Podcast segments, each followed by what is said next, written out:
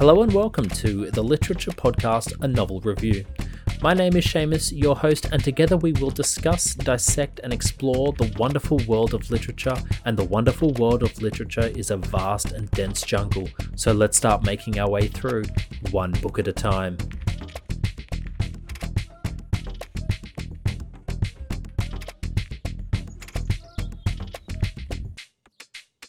Hello, good day, and welcome the beginning of another episode of a novel review, a podcast exploring the wonderful world of literature. My name is Seamus, and I am your host, and for today's episode, part two of a three part trilogy from ancient Greece.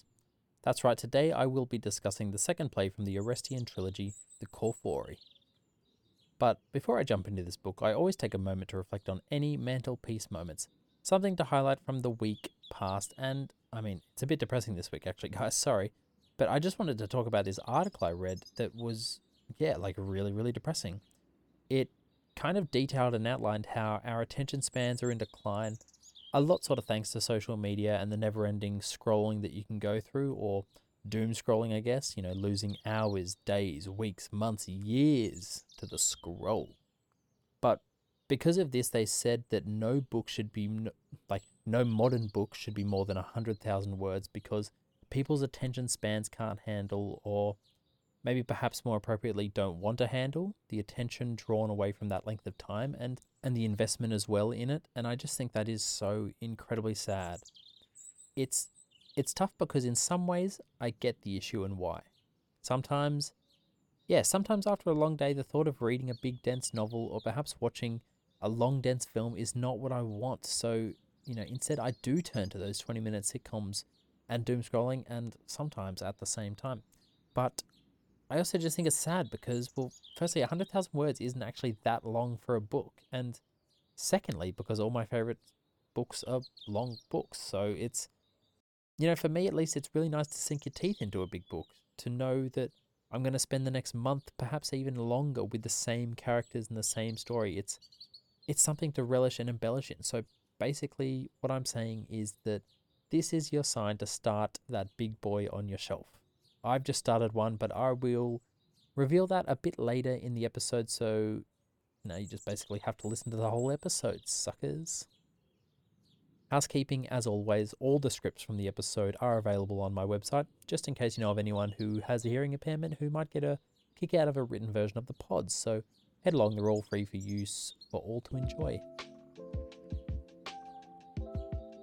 Okay, on with the episode. Where should I start with this play? Maybe just by saying that this episode will be about the Choephori, which is the second play in a trilogy. That trilogy is the Orestian trilogy.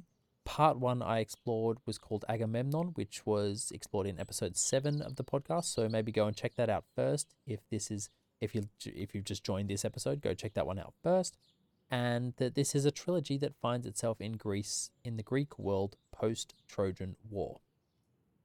While the Choephori doesn't take place directly after Agamemnon, the feeling, the sentiment, the tone flows as if it was the same story, which I mean, uh, essentially it is. In the story, it has been a few years since the murder of Agamemnon. Actually, this might be a good time to do an overview, and this story is actually quite a simple one and incredibly straightforward. The play depicts the return of Orestes to Argos, who is the son of Agamemnon and Clytemnestra, and his encounter with his sister Electra and their plan to avenge their father's death by killing their mother and her lover Aegisthus. So again, you can see straight away this play delves into the shadowy realm of the complexities of human condition and the cost and consequence and legacy of bloodshed. We also get a brief glimpse into the foundations of the curse that rests upon the house of Atreus providing context for the ongoing bloodshed in the family line. But I reckon let's really kick things off with another sparkling quote to illustrate the energy of this play. And the quote goes Through the hushed midnight house a voice rang clear, and hair stood stiff with fear as anger burst from sleep, and every ear knew that prophetic tone which warns in dreams and calls this house to hear. From an inner room where women sleep, that groan spoke like a fate and men whose pledged their skill to interpret visions said, inspired by heaven's will, hot indignation lives amongst the dead, and vengeance waits for those who kill. This is just one passage, and you can see just in this one how grandiose it is. It is bursting with anger and prophetic tones, dreams, fates, visions, and vengeance, and it's this kind of incredibly descriptive language that helps to enhance the visual and sensory aspect of the play, making the scenes really come alive through the language. What is supremely curious and interesting is that in this story, it is clear that the murder of Agamemnon is seen as much more drastic than that of Agamemnon to his own daughter, who, of course, he murdered for favourable winds to set the fleet on course to Troy so many years prior. Now, this could be for a few reasons. It could be a factor of time, simply it had been 10 years since Agamemnon had killed his daughter, and so there's this idea of a statute of limitations, perhaps. Maybe it was the recognition of something larger than the ideals of family, sacrificing the daughter for what would then be one of the biggest victories, if not the biggest victory in Greek history. Or maybe Orestes and Electra just didn't like their sister and hated her, and perhaps it was this idea of a matriarch at the head of the country.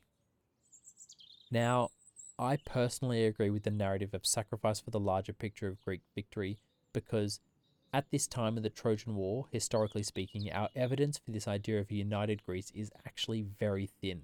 So the Trojan War for the Greeks later actually becomes a story of familiarity and unity, and one where the Greeks bound together for the first time to defeat something. So, therefore, there's this idea of sacrificing for the larger good that would have been a strong motivator to portray to the social classes of Greece going forward. Now, of course, that is something we can never truly know, but to me that does seem to sort of make the most sense, especially since that throughout the play, Agamemnon is referred to as dear father, with sentiments attached like the wealth you won from the Trojan War. So it's clear that what he did for the country and family name in regards to wealth and honour is valued quite highly, despite the murder of his own daughter. I think this idea is also further reinforced through the title, which of course is the Choephori, or depending on your translation, it might appear as the libation bearers which is just the translation of Choephori from ancient Greek, and this refers to the women in the play who come to pour proprietary offerings upon the grave of Agamemnon. Now, the Choephori are not exclusive to this play, and in fact, they have played a significant role in various cultures throughout history. These individuals hold the responsibility of carrying out ceremonial duties, assisting in rituals, and supporting artistic performances. There is a more typical spelling, and that is the Choephori, so there's the Choephori and the Choephori, but Aeschylus might have preferred an archaic or poetic form of the word as the spelling Choephori deviates from the more common spelling Choephori. The use of the archaic or alternative spelling was not uncommon in ancient Greek literature, as authors often aimed to evoke a sense of antiquity to elevate the poetic quality of their works.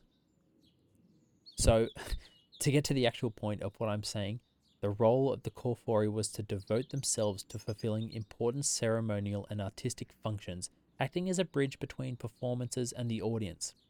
By doing so, they enhance the overall aesthetic experience, enabling the transmission of cultural t- traditions and narratives.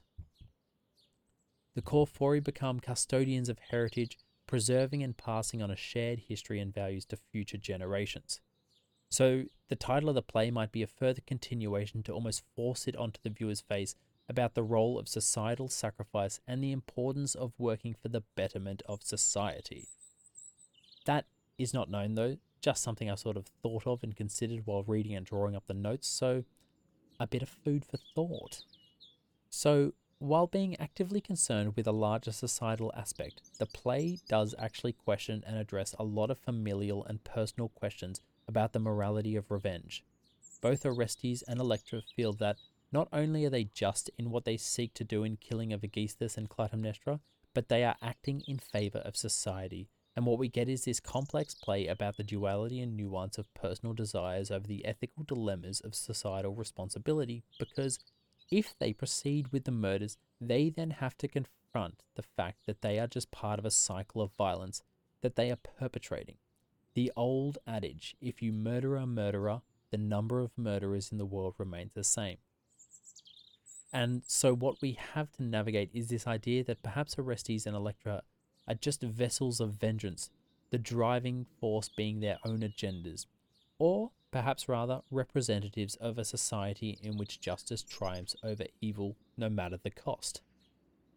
But circling back now to this idea of perpetrating violence, another masterful thing this play does is not just question our actions, but also the consequence of those actions.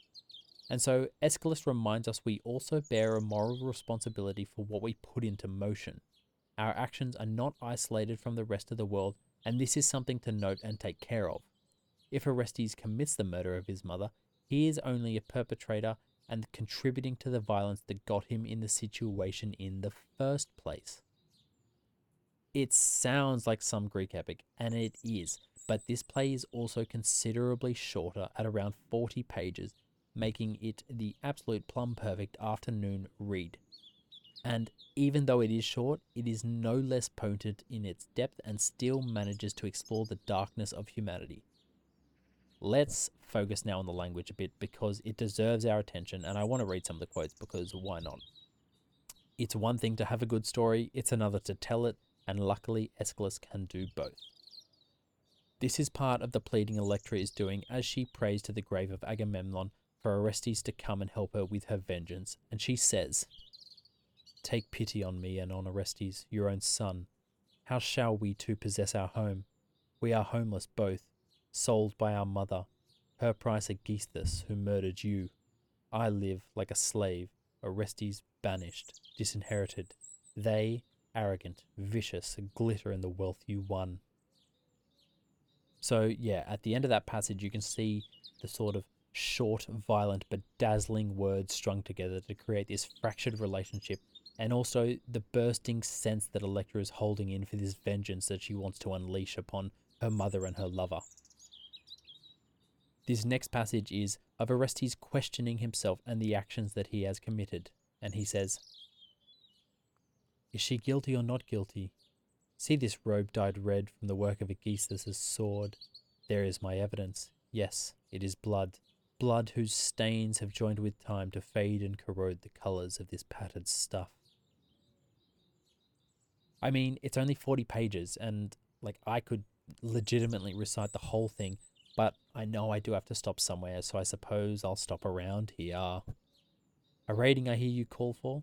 I rated Agamemnon 4.5 out of 5, and this is the same. It's it's another sparkling example of not just Aeschylus's lyricism and skill, but also a classic of Greek tragedy and theatre. So now that you know this is episode 14, the first was 7, 14, let's do our basic math. The third and final installment of this epic tragedy will take place in seven weeks for episode 21. There is still time to get reading, so go and read and tune in for the epic conclusion. So, what am I reading this week? I've built it up you have waited oh so patiently, and here it is. This week I am reading The Brothers Karamazov by Fyodor Dostoevsky. A few weeks ago, I finished the Ivan Denisovich episode with a quote from this book, and it just kind of, you know, I've been wanting to sink my teeth into this big book for a while because it's been too long since I read a big book, and I've also wanted to read this one for a while, so I thought, you know, why not? How am I going so far? I think I'm like 80 pages in. I'm cruising along. It feels very much like the introductory stages of the novel, but it has been very good so far.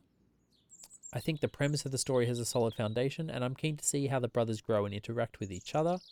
And already, and perhaps this is scary, I have taken so many notes, and I don't feel I'm even into the story yet. So that's you know, it's it's actually a good sign. So Stay tuned, I think this book might even get a few episodes being so damn chunky. Now, before I close out the show, if you've listened this far, please consider hitting those five stars. I would really appreciate it. Also, feel free to head along to the website to support the pod in other ways. And of course, thank you, thank you, thank you for your attention. So, I think it's time to end this episode and to take us away today a bit of Hanya Yanagihara's wisdom from her book A Little Life. And she wrote, you won't understand what I mean now, but someday you will. The only trick of friendship, I think, is to find people who are better than you. Not smarter, not cooler, but kinder and more generous and more forgiving. And then to appreciate them for what they can teach you, and to try to listen to them when they tell you something about yourself, no matter how bad or good it might be, and to trust them, which is the hardest thing of all, but the best as well.